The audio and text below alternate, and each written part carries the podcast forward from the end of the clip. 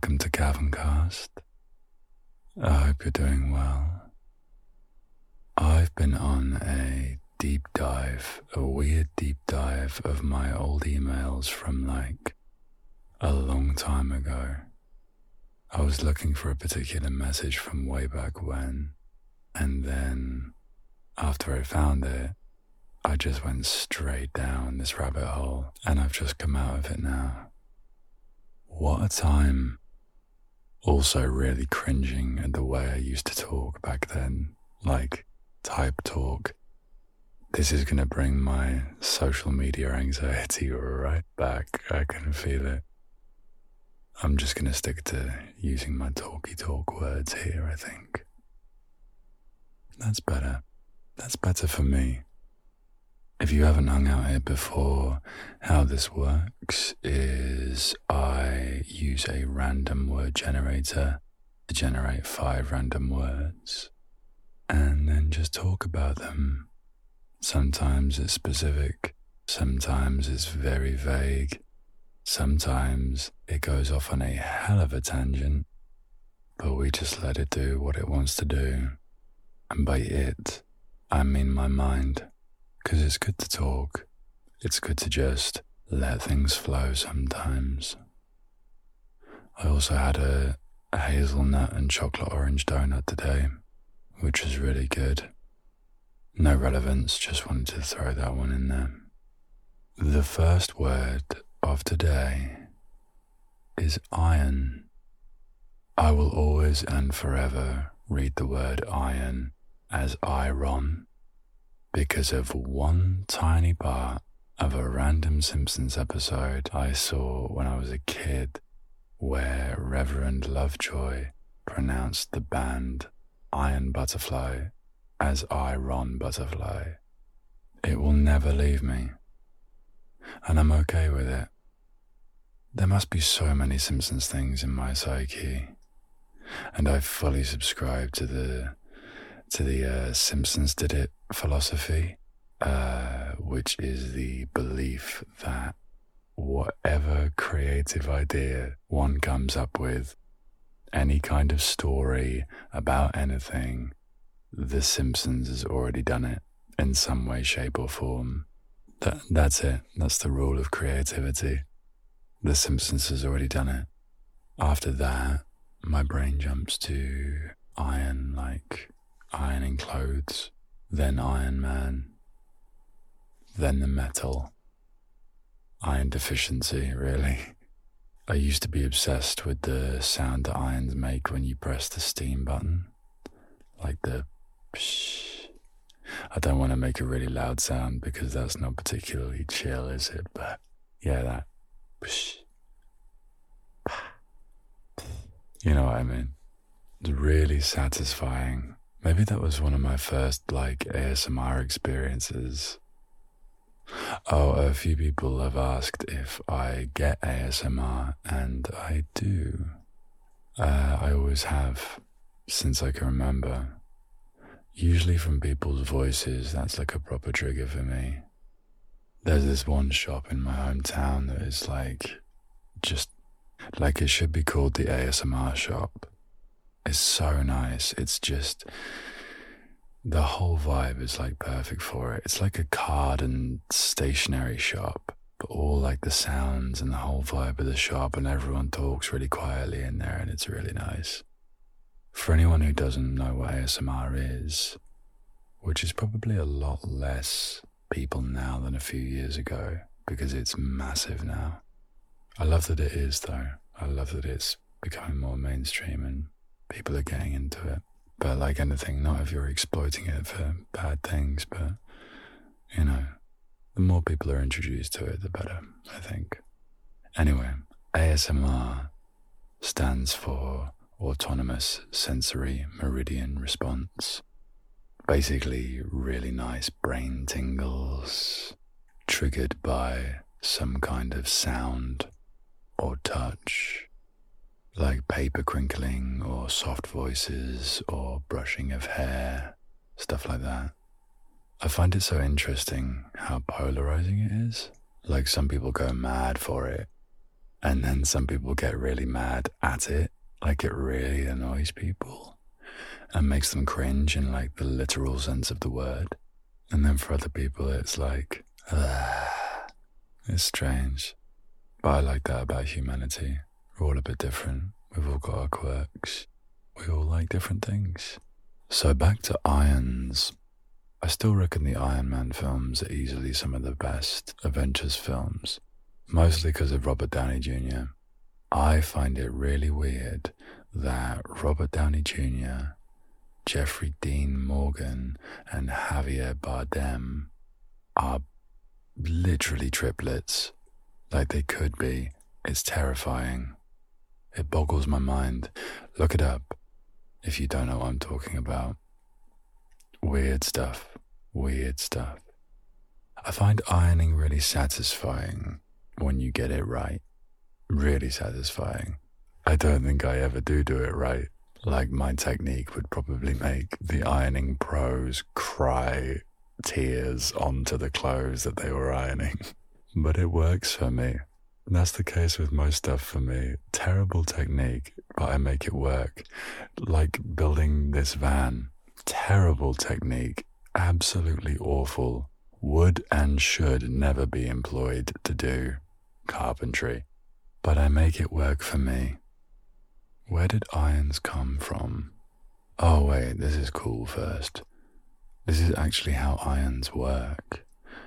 Ironing works by loosening the ties between the long chains of molecules, ooh, science, that exist in polymer fiber materials. With the heat and the weight of the ironing plate, rhymes, the fibers are stretched and the fabric maintains its new shape when cool. Some materials, such as cotton, require the use of water to loosen the intermolecule bonds. Oh, that's where the steam bit comes in. Nice. Before the introduction of electricity, irons were heated by combustion, either in a fire or with some internal arrangement. An electric flat iron was invented by American Henry W. Seeley and painted No, not painted and patented on June the sixth, eighteen eighty-two. That would have been a random fact to throw in. He invented it and then he painted it on June the sixth, eighteen eighty-two.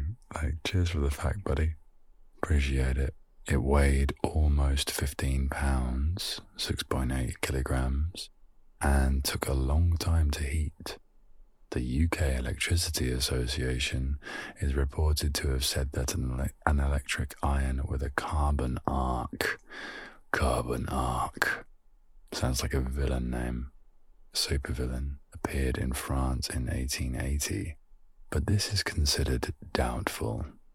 Two of the oldest swords of iron were either containers filled with a burning substance or solid lumps of metal which could be heated directly. Metal pans filled with hot coals were used for smoothing fabrics in China in the first century B C. A later design consisted of an iron box which could be filled with hot coals, which had to be periodically aerated by attaching a bellows. Bellows. In the late nineteenth and early twentieth centuries, there were many irons in use that were heated by fuels such as kerosene, ethanol, whale oil, and natural gas, carbide gas, facetylene, as with carbide or even gasoline. Fantastic knowledge here. Some houses were equipped with a system of pipes for distributing natural gas or carbide gas to different rooms in order to operate appliances such as irons, in addition to lights. Despite the risk of fire, liquid fuel irons were sold in the U S rural areas up through World War Two. In Kerala in India, burning coconut shells were used instead of charcoal, as they have a similar heating capacity. This method is still in use as a backup device since power outages are frequent. Other box irons had heated metal inserts instead of hot coals. Do you reckon everybody's clothes just smell of coconut? That's awesome. Dude, smell my new jacket. Mm, what is that, Bounty? Yeah, you know it. From the seventeenth century, sad irons, from the Middle English, sad meaning solid, were used in England throughout the uh, eighteen hundreds. Sad irons. Just ironing your your single black shirt and black skinny jeans, and your iron just starts singing, "What's the worst thing I could say? Things are better if I stay." Oh man.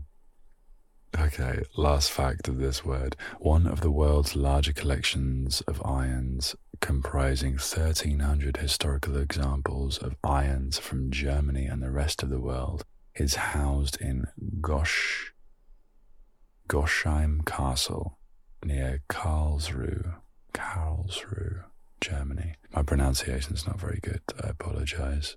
Let's move on. Sunrise is the second word. Dawn of a new day, baby. Love a sunrise.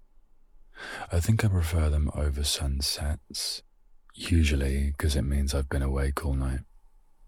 There was a time when I used to literally play Zelda all night, go get McDonald's breakfast at like five or six a.m. and go watch the sunrise on a hill where I lived, then go home and go to bed. It was bliss, man. It was bliss. So quiet. Watching a sunrise means you get to experience the quiet of the world before it becomes full of people's energy and the hustle and bustle of the waking world. The silence is so nice, man. There's a festival called Sunrise in the U K, actually. I think it's still going. I'm not sure. But it was really cool. And it was a smallish one as well. Highly recommend that if you're in the U K. Festival sunrises in general are some of the best. So, sunrises at festivals, not sunrise festival. If you've been up all night and you experience a sunrise, it usually means you come across a lot of people and the sun's rising that are also just looking at it. And there's just like this unspoken, like, cool, right? Cool. Okay, I've always wondered this, and I've never looked it up, why the colours are what they are in sunrises and sunsets. This is part of the reason I really like doing this podcast. There are so many things that I've just never bothered looking up that I'm now looking up. I'm going to be smart as hell after this. Okay. Air molecules and airborne particles scatter white sunlight as it passes through Earth's atmosphere. This is done by a combination of Rayleigh scattering and Mie scattering? Mie scattering? Mie scattering? M I E scattering. As a ray of white sunlight travels through the atmosphere to an observer, some of the colours are scattered out of the beam by air molecules and airborne particles, changing the final colour of the beam the viewer sees. Because the shorter wavelength components, such as blue and green, scatter more strongly, these colours are preferentially removed from the beam. Cool. At sunrise and sunset, when the path through the atmosphere is longer, the blue and green components are removed almost completely, leaving the longer wavelength orange and red hues seen at those times. The remaining reddened sunlight can then be scattered by cloud droplets and other relatively large particles to light up the horizon red and orange. This is so cool. That sounded really sarcastic, but it wasn't. That's so cool, wow. No, genuinely, this is awesome. The removal of the shorter wavelengths of light is due to Rayleigh scattering by air molecules and particles much smaller than the wavelength of visible light, less than fifty nanometers in diameter. nanometers. Nice meters. Nanometers, I guess? I don't know. The scattering by cloud droplets and other particles with diameters com- comparable, comparable to or larger than the sunlight's wavelengths is due to the Mie scattering and is not strongly wavelength dependent. Mie scattering, stop saying it because I don't know how to pronounce it, is responsible for the light scattered by clouds and also for the daytime halo of white light around the sun, the forward scattering of white light. That's really cool. I hope you found that as cool as I did. This makes me also really want to go and see the Northern Lights or the Aurora Borealis. At this time of year, at this time of day, in this part of the country, localized entirely within your kitchen. Yes. Again, Simpsons, this is a weird, this is a Simpsons episode today. There are so many reasons I want to visit Iceland though, so I need to get my butt over there. Definitely taking Haylen to Europe next year as well. Haylen is my van, if you didn't know. I know. The name is amazing. I saw someone had named their van Vanish because they just wanted to leave and start a new chapter. And I thought that was awesome. Vanish. Word number three is horseshoe. Um, horseshoe. My nan had a horseshoe above her back door when I was growing up. Said it was good luck. Which is really tempting fate on that one, if you think about it. It was fixed to the wall and everything, but uh, I've seen Final Destination.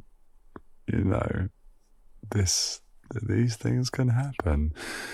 I mean, I hadn't seen it when I was like eight, but, well, to be honest, it wasn't too far after that, I don't think. I watched way too many movies I shouldn't have at that age. I should have stuck to Telly Tubbies and Spongebob, man. Simple, easy, safe. Not The Exorcist and Nightmare on Elm Street. That was also a Simpsons episode I watched. Oh my god. It was a Treehouse of Horror episode where groundskeeper Willie is Freddy Krueger, and it really freaked me out. Like, talking about it has made me feel a bit dodgy, actually. Gave me some really dodgy dreams, ironically. Um, anyway, little Cav Cav thought it would be a good idea to go watch the actual movie it was from. Bad idea, little dude. That should have been a hard pass on that one. Strange little boy. So much stuff makes sense, though. Um, anyway. Why are horseshoes lucky? Why are horseshoes lucky? Horseshoes have long been considered lucky. They were originally made of iron, a material that was believed to ward off evil spirits. Huh. Well, there's a little extension to the uh, to the first word. I was going to try and play that one off as a segue, but there's a whole word in between that, so I can't really do that one. Yes, I can. It's my podcast. Segway. Um, iron was a material that was believed to ward off evil spirits and traditionally were held in place with seven nails, seven being the luckiest number. Cool. The superstition acquired a further Christian twist due to a legend surrounding the tenth century Saint Dunstan, who worked as a blacksmith before becoming Archbishop of Canterbury. Canterbury. The legend recounts that one day the devil walked into Dunstan's shop and asked him to shoe his horse. Dunstan pretended not to recognize him. like it, like the, like they had an awkward date once or something, and agreed to the request. Like he ghosted him on Tinder, on Devil Tinder. What, what would be like a the hell version of dating apps? Dating apps, uh, dating apps are the hell version of dating apps. Uh, he agreed to the request, but rather than nailing the shoe to the horse's hoof, he nailed it to the devil's own foot, causing him great pain. Dunstan eventually agreed to remove the shoe. Like, how did he do that? Like, how it was just there, like that. That couldn't have been like a a discreet thing to do. Like, if someone was about to nail a horseshoe to my foot, I feel like I might have a, a slight idea that it might be about to happen and kick them in the face like a horse. So, I don't know, maybe the devil was too busy swiping left. Um... Dunstan eventually agreed to remove the shoe, but only after extracting a promise that the devil would never enter a household with a horseshoe nailed to the door. Banging. Okay, cool. Thanks, Nan. Appreciate it. Saving me from the devil. Historians differ on the origin of the horseshoe because iron was a valuable commodity and any worn-out items were generally reforged and reused. It is difficult to locate clear archaeological evidence. Archaeological is such a good word. Although some credit the Druids, there is no hard evidence to support this claim. You need hard evidence, boys. You need that smoking gun. In eighteen ninety-seven, four bronze horseshoes with what are apparently nail holes were found in an Etruscan tomb. Etruscan? Etruscan? Tomb.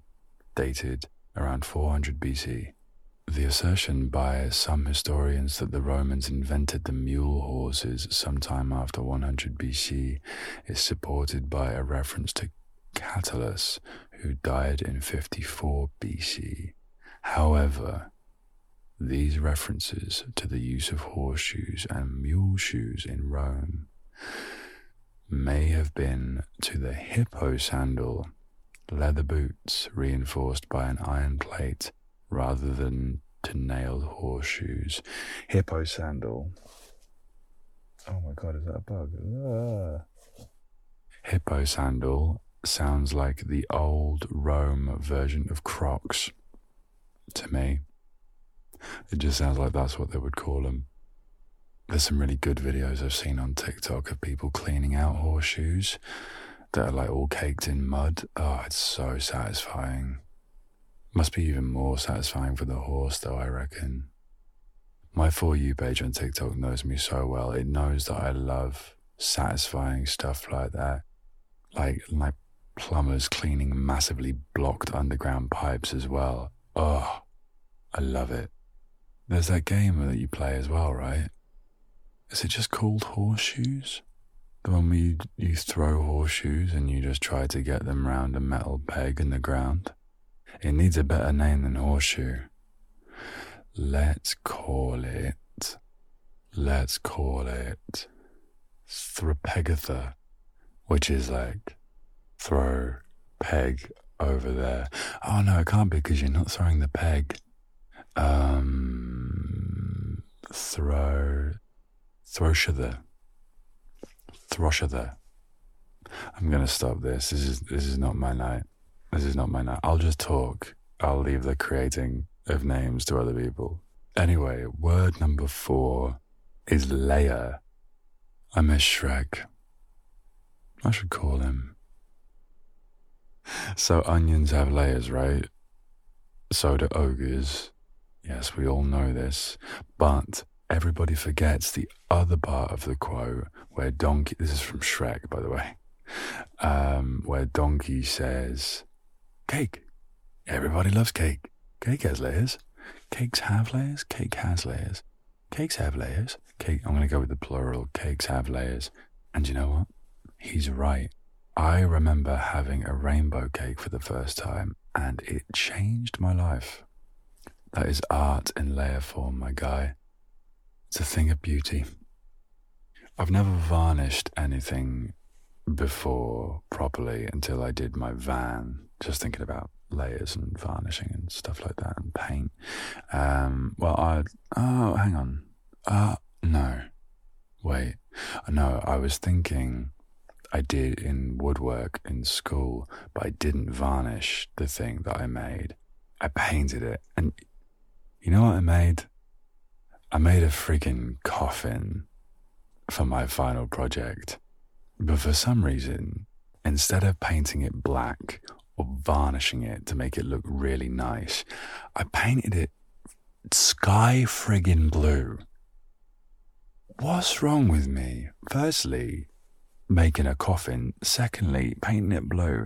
Like, at least be consistent. What the hell was wrong with me? Well, back then... Made a decent clock, though. I, um... I think I made a Triforce clock from Zelda. That was cool. Oh my god, I was in Costa the other day, and this guy had a Triforce tattoo behind his ear. Uh, if you don't know what a Triforce is, it's the main symbol of, like, uh, it's like the trifecta of power, wisdom, and courage from the Legend of Zelda video game series.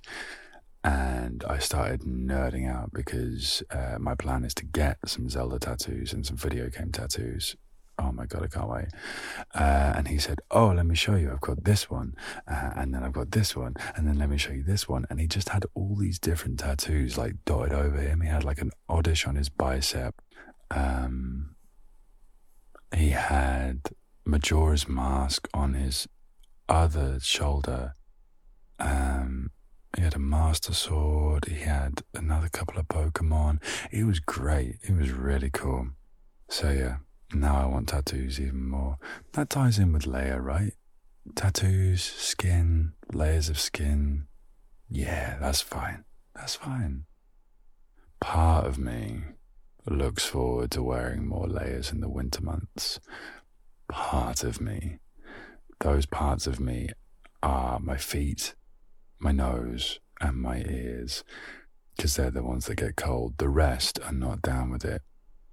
It's nice to be cozy for a while and all that, yeah, but, mate, I will turn from an icicle to the radiator in the devil's bedroom really quickly.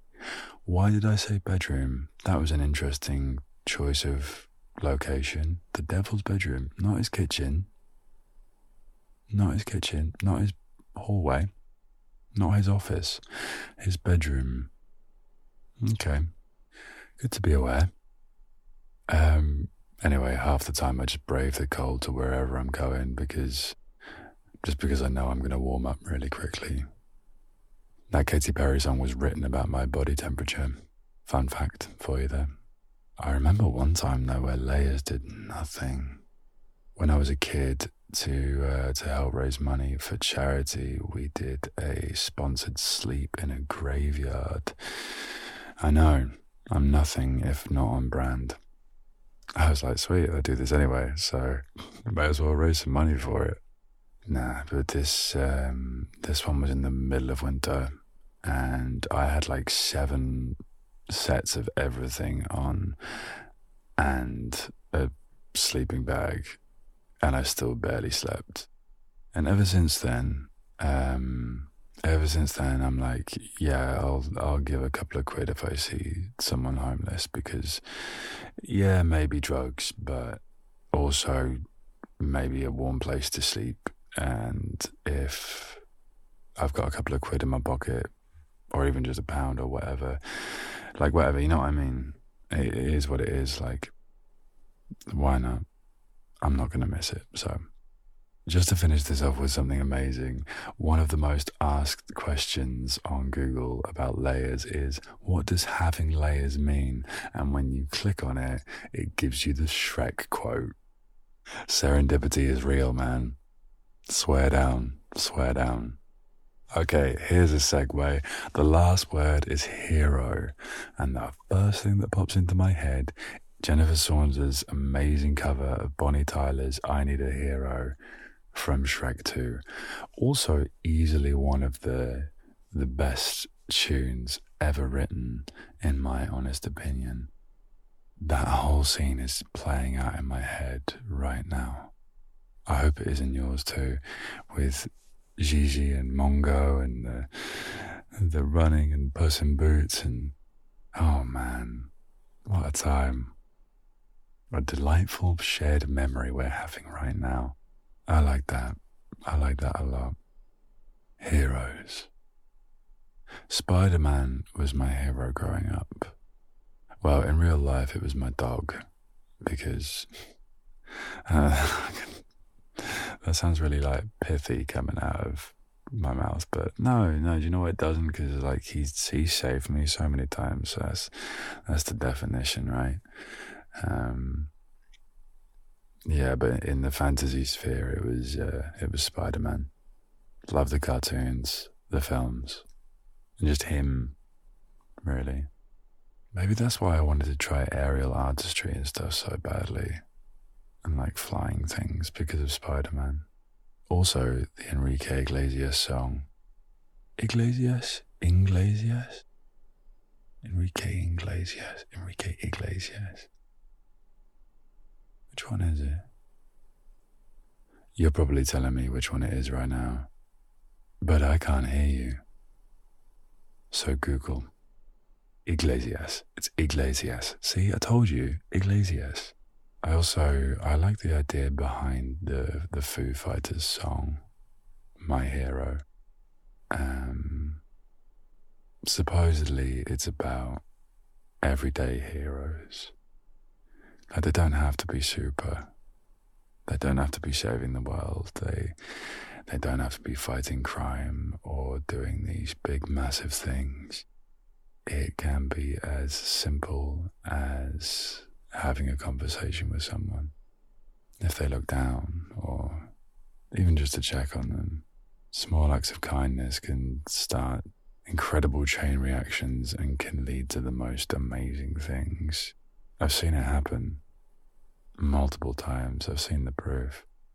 Some heroes are made in the moments that people don't even notice.